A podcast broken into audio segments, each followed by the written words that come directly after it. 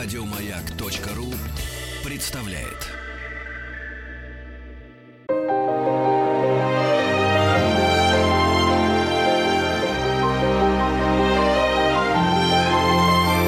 Антон Долин и его собрание слов.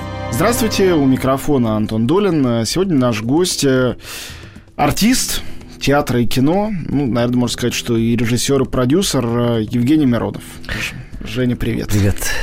Не Ну, режиссер. Ну, Слава тебе, все-таки Господи. когда-нибудь, Не-не-не-не. что Зачем? во- вообще никогда. Нет, у меня другие профессии есть, которые я люблю. Я каждый раз, когда вижу Женю, появляющимся, например, на заседании нашего экспертного совета фонда кино, думаю, что он придет и расскажет, что он сейчас поставит какой-нибудь фильм все-таки. Нет, не бессмысленно на это Ну, Мысли надеяться. такие возникают каждый день, потому что я смотрю иногда по телевизору, а иногда мне показывают что-то. Я не кажется, что я сделаю лучше, но я прекрасно понимаю, что Ну, всем мне кажется. кажется, да, конечно. Это каждый сидит у говорит, ну я-то уж...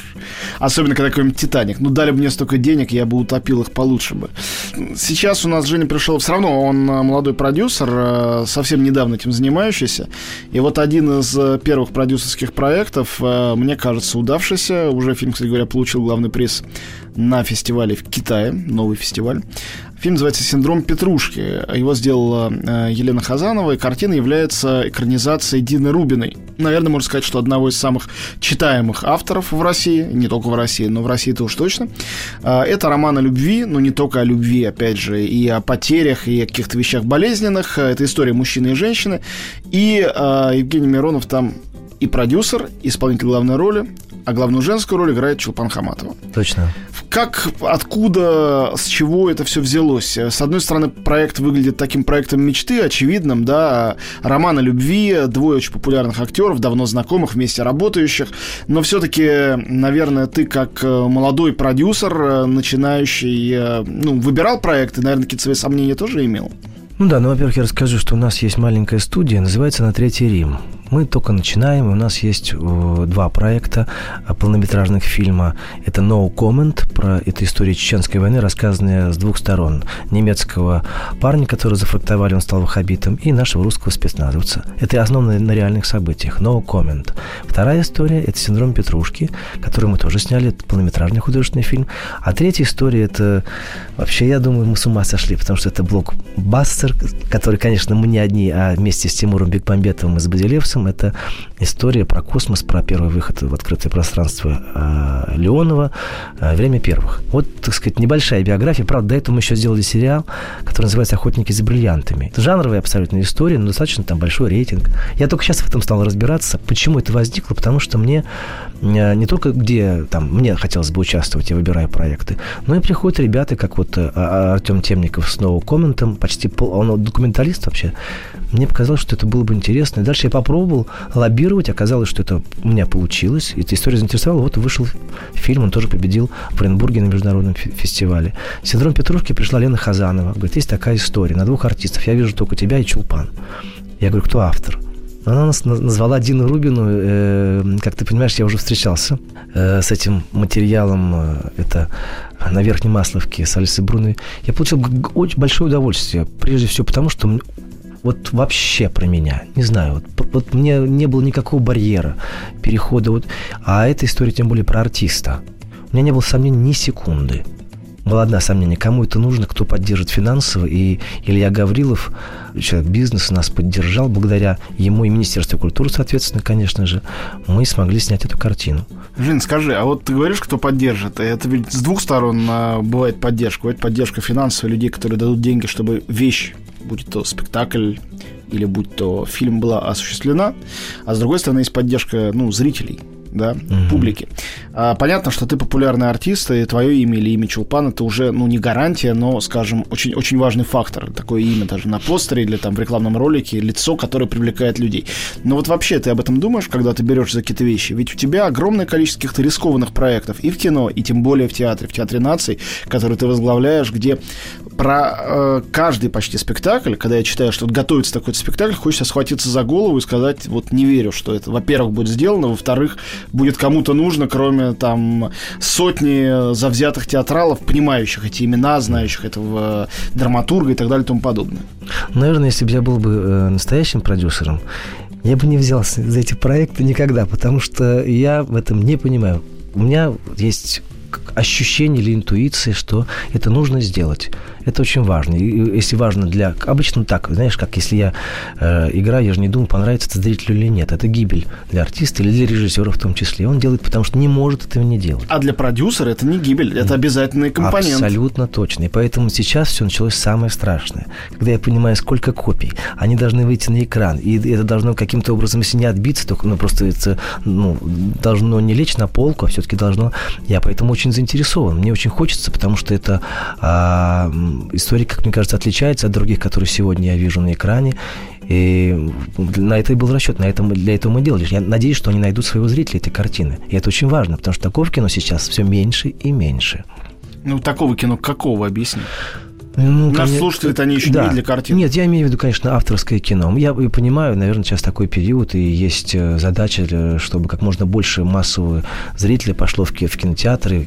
Какое-то соперничество, какое-никакое должно быть с какими-то блокбастерами американскими.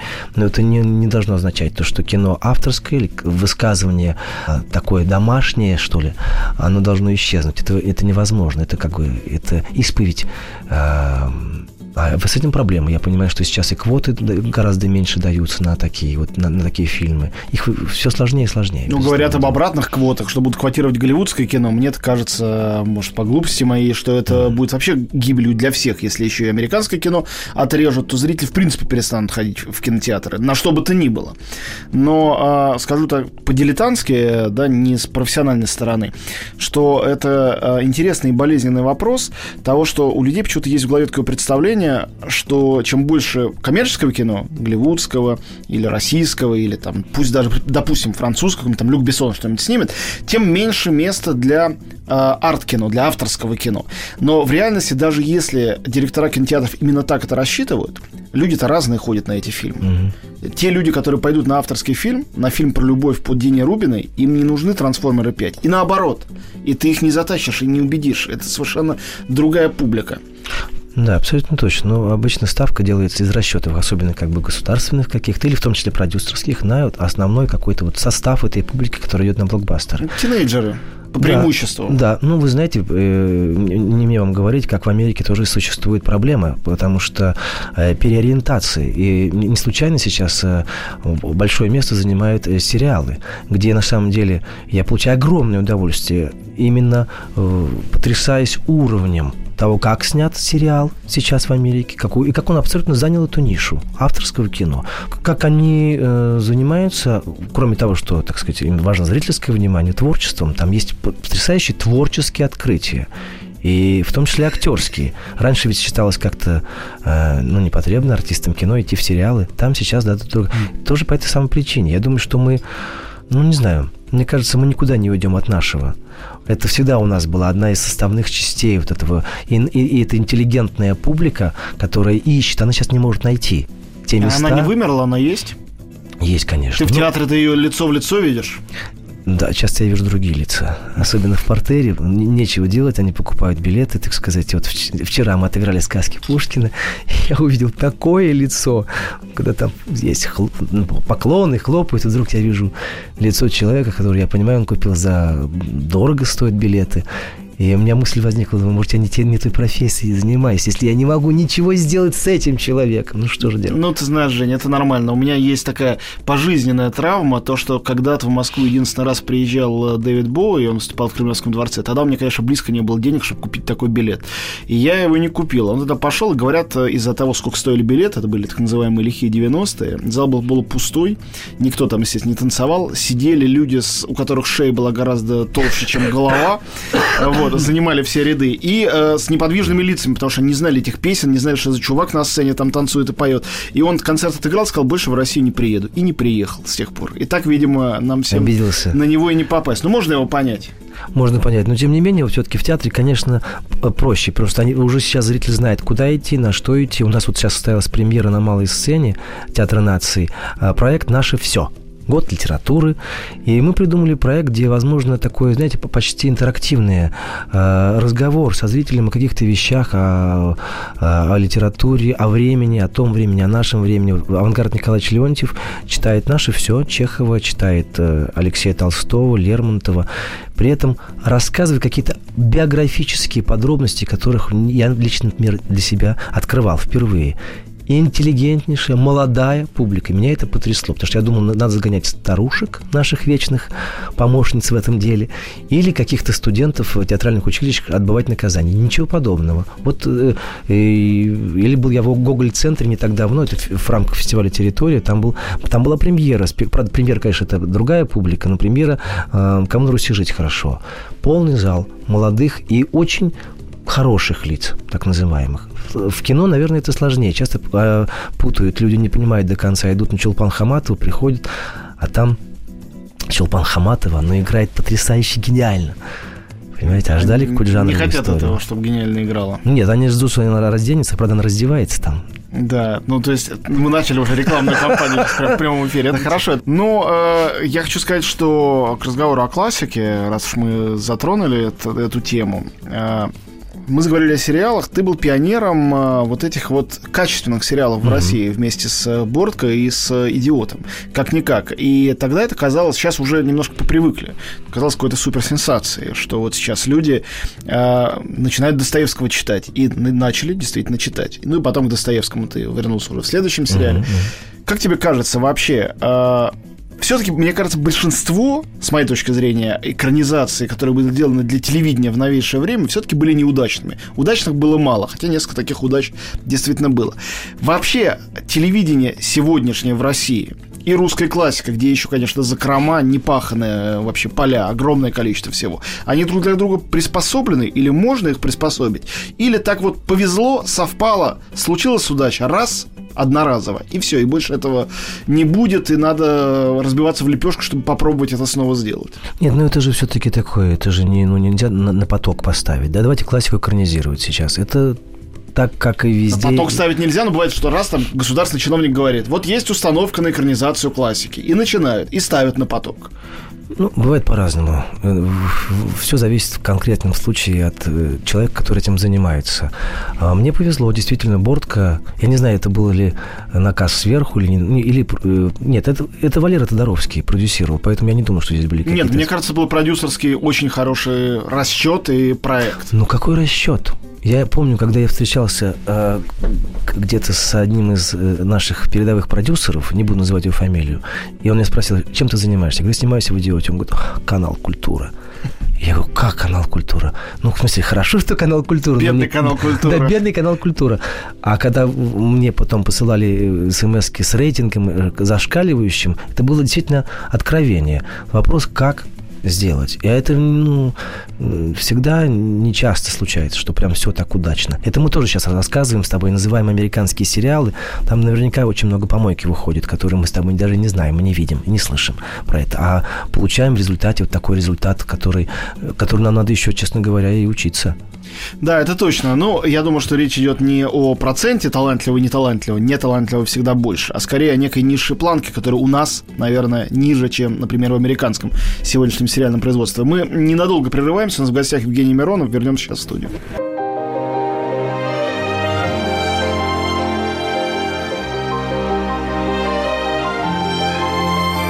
Антон Долин и его «Собрание слов». Мы снова в студии, Антон Долин у микрофона. Сегодня наш гость Евгений Миронов. Женя, ну, коль скоро заговорили о классике, сам Бог велел тебе немножко рассказать о сказках Пушкина в Театре нации, где ты, собственно говоря, играешь, даже не знаю, можно ли сказать Пушкина.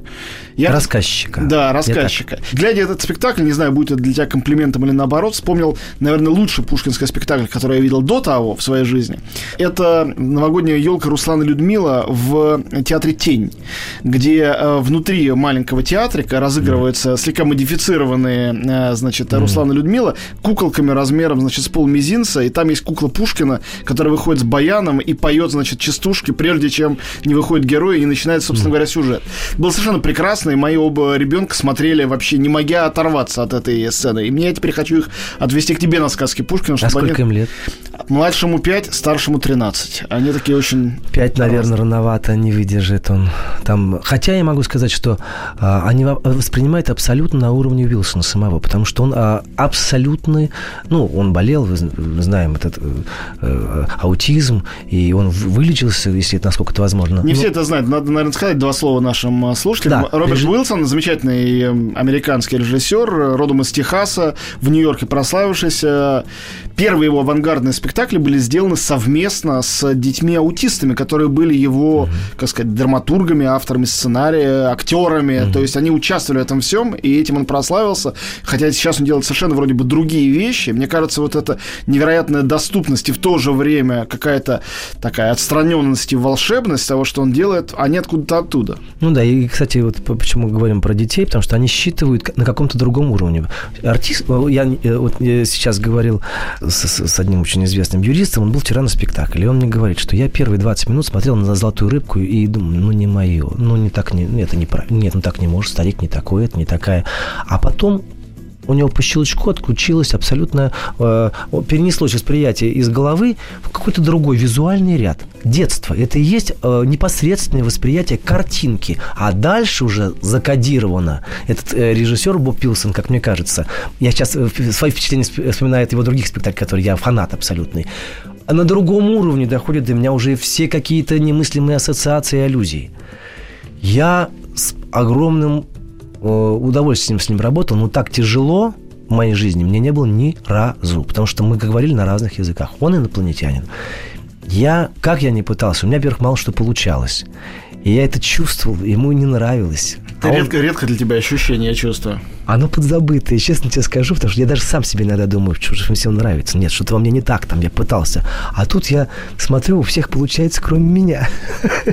И я до самого конца, э, я не мог никак-то, как-то, не, не доверяя ему, и какие-то там пытался все время, чтобы он что-то, что-то он еще какие-то э, трагические какие-то мотивы внес Пушкина, не все же ему скакать Моцартом по этому спектаклю.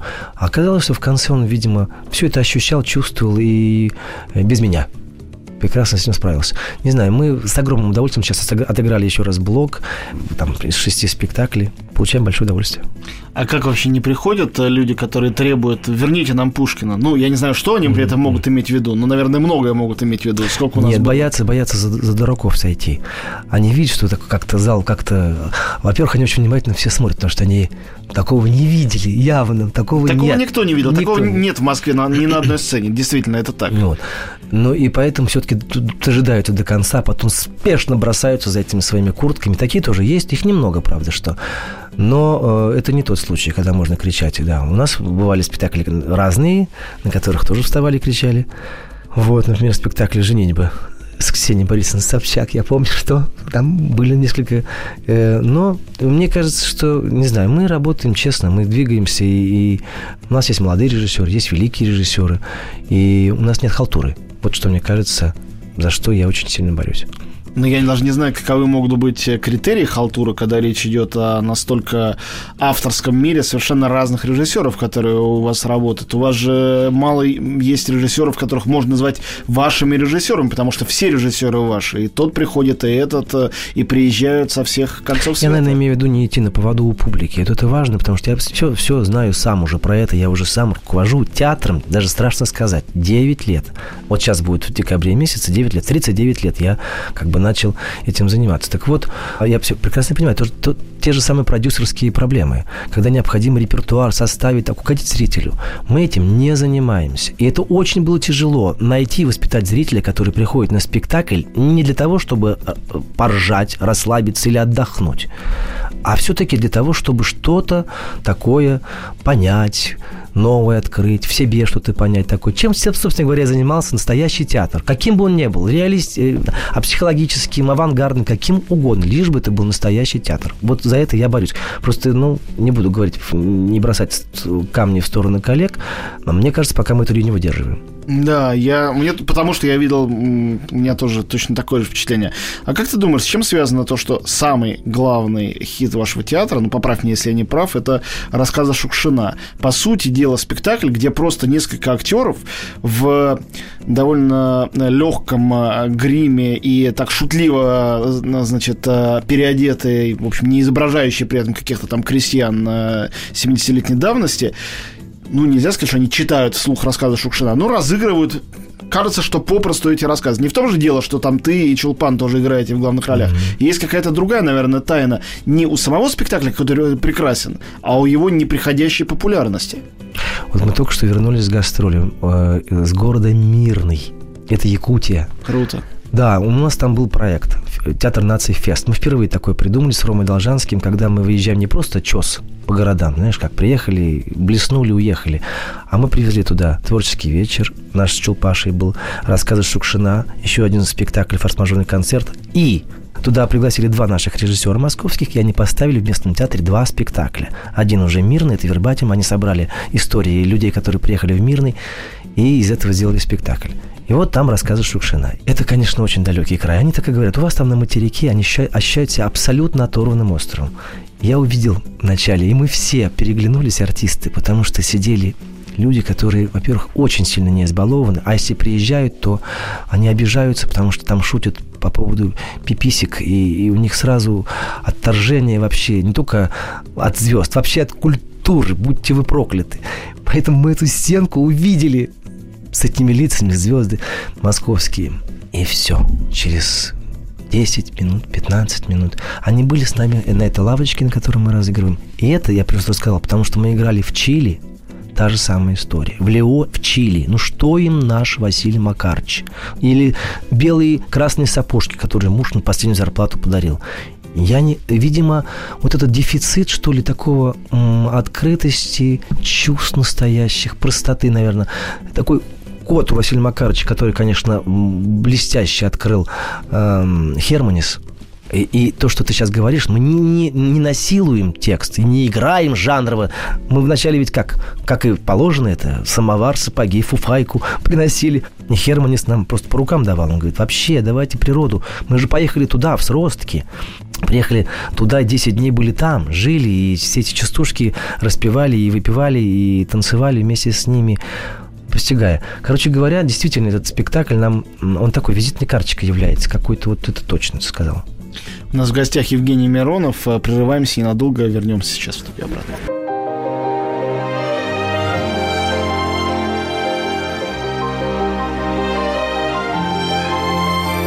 Антон Долин и его Собрание слов. Мы снова в студии. Евгений Миронов сегодня наш гость. Э, ну, я предлагаю все-таки вернуться немножко к кино. Синдром Петрушки, который уже твоя коллаборация с э, замечательной Чулпан Хаматовой. Скажи, насколько она была другой? Все-таки это первый фильм, а не сериал, где вы вдвоем. И это э, действительно не просто дуэт внутри фильма. Это дуэт, который, в общем, есть фильм. Да? Он составляет этот фильм. Там ничего больше нету. И написано весь сценарий, и выстроена вся драматургия, весь визуальный ряд э, на том, что это два персонажа и два актера. Ну, во-первых, мы партнеры много лет, как ты сказал, и в этом смысле нам очень помогло, мы играемся там я бы не сказал даже семью, это какое-то раздвоение одного человека, который создал вторую свою половину, просто создал ее. И в этом смысле нам было очень легко с Чулпан, потому что мы в каком-то смысле семья, мы знаем друг друга очень хорошо, и когда у нас возникали какие-то скандалы, ну, скандалы не, не во время съемок, а по, по сценарию, так скажем.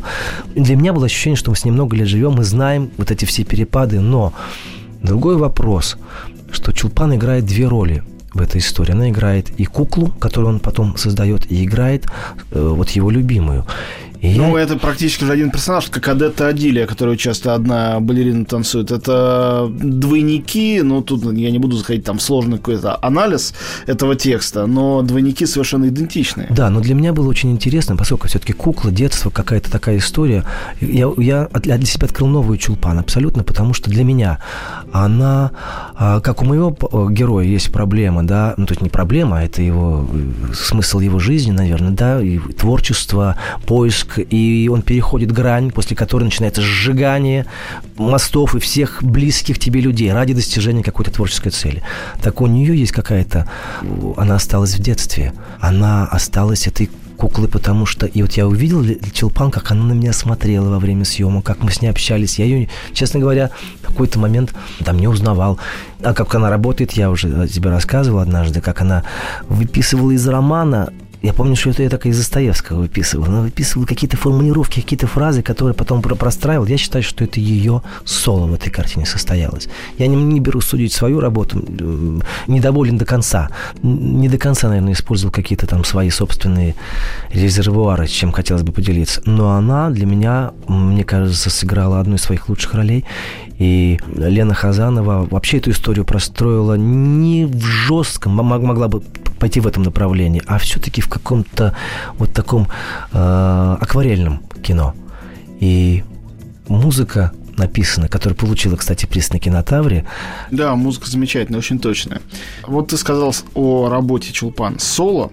Скажи, а как ты себя чувствуешь, когда у тебя выпадают такие сольные работы? Я вспомнил о Гамлете замечательном, который идет у вас в Театре нации, где ты играешь, ну, наверное, в этом сольном существовании, где один только актер спасает, потому что один актер играет очень много ролей, и есть этот э, элемент трансформации, позволяющий как-то играть и с публикой, и с текстом.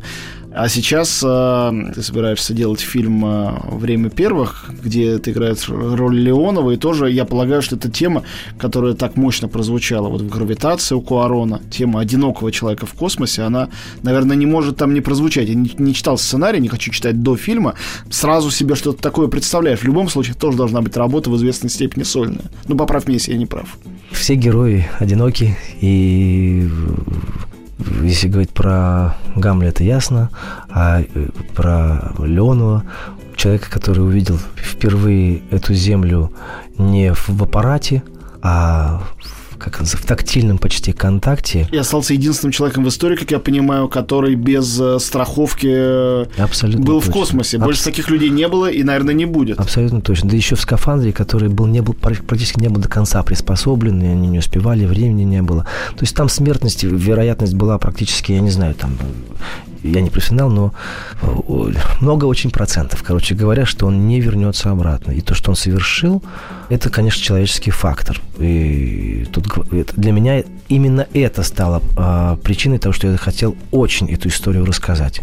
Ясно, что это фильм не просто об одиноком человеке. Это, э, извини меня, сейчас продюсер заговорил, как это блок, это фильм катастрофа. Там все для этого существует, любой голливудский бы продюсер бы схватился за нее. Но, конечно, мы же не можем просто так... Мне бы незачем было бы участвовать в этой истории, если бы это была просто какая-то там а, жанровая история. Мне хочется рассказать историю и про человека, и про время это, потому что он, э, Алексей Архипович, это все-таки продукт времени определенного. И меня, когда я стал с ним общаться, я понимал, что не он один, герои не только этой истории, а этого пласта времени. У всех позади были репрессии отцов, э, тяжелейшая жизнь, и при этом никакой оглядки или обиды на ту не было. Все понимали, что это несправедливо, а никто не верил, так сказать, в какие-то там в сталинистские идеи, но, тем не менее, вот это какая-то беззаветная и абсолютно ничего для себя не требующая любовь вот к стране, а с другой стороны, быть первыми. Вот что это такое было для времени. Вот сейчас я такое не ощущаю. Несмотря на то, что сейчас, безусловно, со всех сторон накачивается. И иногда этот патриотизм, он зашкаливает и становится неестественным. Хочется слово патриотизм уже ставить в кавычки воображаемые. Абсолютно точно. Вот его затаскали за, за... А мне хочется все-таки какой-то первоисточник найти. Ведь это же было, это и есть. И я, глядя на Алексея Архиповича, думаю, боже мой, этот человек вот он не похож на сегодняшних героев, так называемых. Он абсолютно свободен. Ты заметил, что пытались сделать фильмы про Гагарина, так ничего не получилось нет, ни у кого? Нет. А, и был космос как предчувствие. Его можно показать как какой-то призрак, который мелькнул перед экраном, где-то он есть, какое-то лицо, портрет, и все. Сделать фильм, написать сценарий, где он будет персонажем полноценным, психологически оправданным, никто не может. Или боятся, или просто не под силу. А ты считаешь, что с Леоновым эта задача будет ну, не то, что проще, а просто она будет осуществимой? Я не знаю. Мне трудно сказать, потому что Мы еще в пути, еще сейчас, вот сейчас буквально через 10 э, дней должны начаться съемки второй этап, как раз невесомость. И там, кроме еще... Самое-самое. Вот, самое-самое, там еще какие-то сложности, э, и не только физического, с Костей мы сейчас занимаемся, я имею в виду Константина Хабенского, который играет э, Беляева, командира корабля, на котором Алексей Леонов совершил свой этот подвиг. И физически-то мы готовимся, но там технически это предстоит очень интересная задача. Я не знаю, не знаю. Мы в пути, посмотрим. Антон Долин и его собрание слов. Ты, ты общался сам с Леоновым, да? Да, много раз. Вот если говорить о подготовке к этой работе, что для тебя, как для актера, здесь э, было каким-то ключом? Больше, ну, скажем, документы и материалы того, что было тогда? Или вот какой-то фактор личного знакомства, наверное, может быть, не только с Леоновым, но и с какими-то еще свидетелями, участниками событий? Все-таки это не такие уж древние события, хоть они и давно были. Ну, тут много всего. Тут надо отметить, что Юра Быков, режиссер этой картины, он очень э, вообще социальный режиссер, мы все это знаем, и он очень здорово это делает. Э, поэтому он и режиссер этой картины, потому что он как очень конкретизирует каких-то персонажей, там есть, э, надеюсь, это все останется, есть судьбы, есть какие-то истории. Мы погрузились вообще в эту историю. Но Безусловно, для нас очень там много значит техническая составляющая. Разобраться во всем том, почему не получилось, почему получилось. И для того, чтобы это стало увлекательно. Ты видел фильм «Ярость» Брэдом Питтом? Да, замечательно, я, мне кажется. Я в какой-то момент этот танк изучил во время картины. Я уже знал, где что находится. Я влюбился в этот танк внутри. Я не понимаю, как они снимали. Их снимал, кстати, наш оператор да, Васьянов. Роман Васьянов замечательно. Был на студии, но потому что танк был настоящий. Э, не, то есть это была декорация, но это был выстроенный танк, вот. а не павильон. Да. А, и это очень важный момент. Вот этот э, аппарат, который мы сейчас, да, Восток-2, который э, произведение искусства, а на, на которой работал, как мне говорит герой Беляева, вся страна. Вот это важно, что все усилия были вложены, но этого все равно не хватило до конца. И тогда уже включился следующий тамплер, человеческий фактор. Только им мы можем побеждать в этом мире, как оказывается. Мы во время войны можем совершать чудо, чудодейственные поступки. В мирской жизни у нас, к сожалению, жить гораздо хуже получается. Да, Россия страна перманентной катастрофы, и э, преодоление этой катастрофы часто, к сожалению, ценой собственной жизни. Да. Я сейчас прочитал полностью этот цикл «Голоса утопии» замечательный, который входит пять книг Светланы Алексеевич, получившей Нобелевскую премию. И, угу. конечно, это самый, наверное, потрясающий портрет советского человека, который мне когда-либо встречался. Вопреки тому, что говорят там какие-то мои коллеги-критики, что это какой-то там пасквиль или наоборот, что это исключительно трагедия и горечь того, там, какие мы все ужасное, и ни то, ни другое. Начиная с войны и заканчивая 90-ми годами, это летопись того, что, что за человек. Летопись, она, человек. она же еще у нее, она подглядывает у нее подслушивает, подслушивает под, подсматривает все это, и поэтому это летопись абсолютно точно, да-да-да. Да. А как ты, как актер и как э, театральный человек и продюсер относишься вот к вербатиму, к драматургии реальности вообще э, в сегодняшнем театре, Ой. на сегодняшней сцене? У нас сейчас, э, к сожалению, запретили мат. К сожалению, простите, дорогие слушатели, я не любитель мата вообще, я сам очень редко ругаюсь. Бывает такое, но просто театр это такая свободная площадка, где невозможно, мне кажется, не только театр, и в кино в том числе. Я помню, даже Михалков говорил, что как так, когда «Ура! За Сталина!» или что-то еще, и сказать «Ядрит твои, елки-палки!» не получается никак. Так вот, у нас был спектакль замечательного драматурга Плешко. Белорусский драматург тоже, да? Да. «Три дня в аду». Это абсолютно вербатим э, записанный разговор в маршрутке белорусской. Ты можешь себе представить? Какой... Я видел этот спектакль, Ты замечательный, видел? мне очень понравился. Он э, с экспериментальный, с картошкой в конце жареной. Но э, если бы сейчас... Ну, я его снял с репертуара, потому что столько пиков невозможно в течение часа. Но из песни слов не выкинешь. Этот, этот язык, он, как сказать, уже в крови там, у этих людей, они так выражаются, у них такая жизнь. И за этим стоит э, время, стоит э, очень много. Я этому верю. Поэтому я сейчас не, не говорю, что вербатим это не обязательно мат.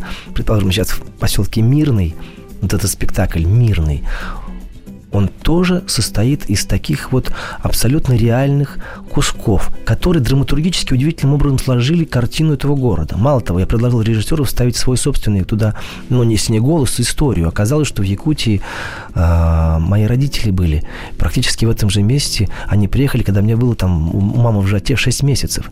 То есть я побывал в этом холодном и таком суровом краю, надо сказать, с очень такими людьми, э, совсем э, краю неподходящим. Я имею в виду какие-то... Они э, через 10 минут после знакомства они тебя абсолютно впускают в дом и не закрывают потом двери. Вот у меня было такое ощущение.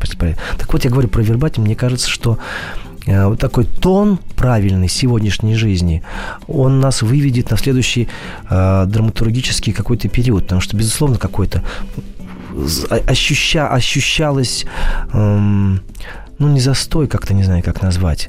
Почему не Была застой? волна. По-моему, застой довольно точное слово. Была волна, потом вдруг опять, не знаю, с чем даже. Ну, вернее, знаю, с чем это связано. Но вот мне кажется, этот э, театр... Мы документальный театр тоже исследуем. Это тоже интересный очень. Документальный театр у нас вообще не развит. На, на, на Западе это общепринятая история. И мы вот сейчас сделали историю в Театре нации со слепоглухими. Э, «Беспамятный» называется спектакль. Делали э, с ребятами из э, Центра наркологической зависимости. Когда они пришли после спектакля, ребята говорят, вот мы там, у нас такой центр, мы наркоманы. Я говорю, кто сколько? Кто месяц назад завязал? Кто 9 лет назад завязал? Мне пришло человек, наверное, 20. Я говорю, и что вот мы сейчас... Я стал слушать их рассказы. Там, ужас, ужас. Я говорю, давайте сделаем спектакль. Это же очень правильно, чтобы вы об этом рассказали, не только мне. И мы сделали спектакль, который просуществовал уже, наверное, сезона три у нас. Я объездил много городов. Прекрасная получилась история, да. У нас в гостях Евгений Миронов. А, прерываемся ненадолго. Сейчас вернемся.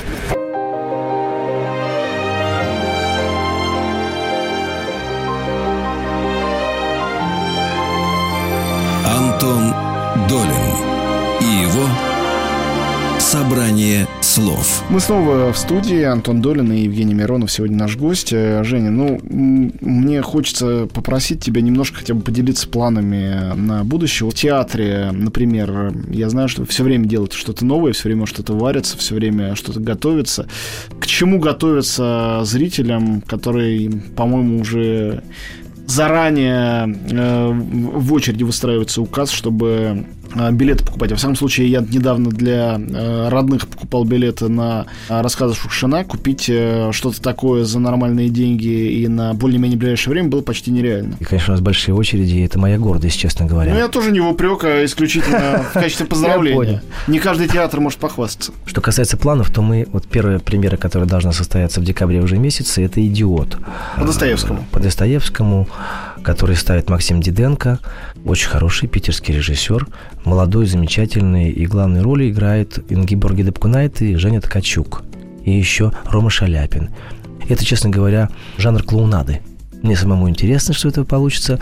После этого, если, надеюсь, все будет нормально, Люк Банди приедет. У нас перенеслась на год постановка, и вот она весной должна состояться. Иванова будет ставить. Это французский, один из лучших режиссеров европейских, который возглавляет сейчас Парижский театр Адеон.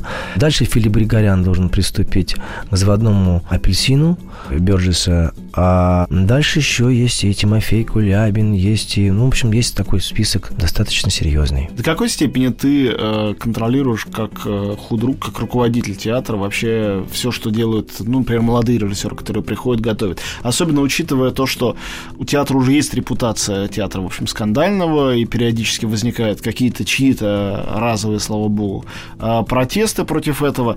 Ты приходишь, ты следишь, э, ты говоришь режиссеру ставящему, что что-то ты, брат, как-то куда-то не туда заехал, или ты смотришь спектакль на премьере, э, когда он только добирается? Нет, конечно. У меня учитель Олег Павлович Табаков. Так, я, обязывается. Он, он, он, он, я помню, что все наши премьеры это э, уже были непосредственно связаны с его участием участием, советом ли, а иногда он засучивал рукава и начинал внедряться. Я в этом смысле более толерантен, потому что я понимаю, что если я ничего не, не могу повлиять, или мое мнение на этот счет его не интересует режиссера, я понимаю, что этот спектакль должен выйти, потому что мы не, не приглашаем, так сказать, молодых режиссеров, которые, э, как сказать, не убедили, что ли, нас.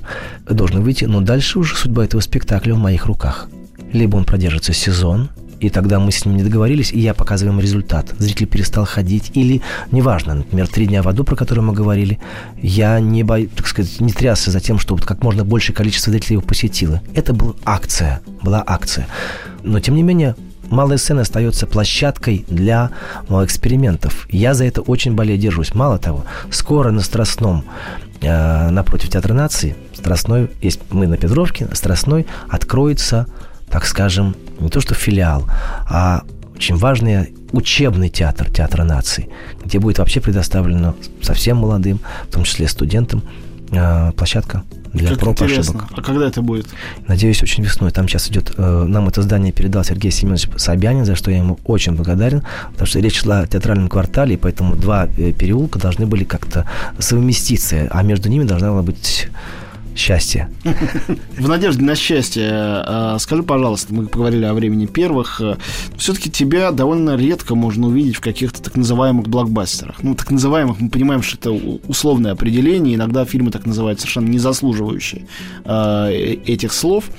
Это какая-то твоя политика и позиция, или тебе не предлагают в этих вот э, сверхкоммерческих картинах? Понятно, что ты театральный человек, человек тонкий, человек очень занятой, что, возможно, к тебе и не подкатывают с этим. Или все-таки подкатывают, а ты отказываешься. В чем дело? Почему так редко можно тебя увидеть, э, ну, там, как популярного актера, настолько редко увидеть в каких-то больших э, проектах?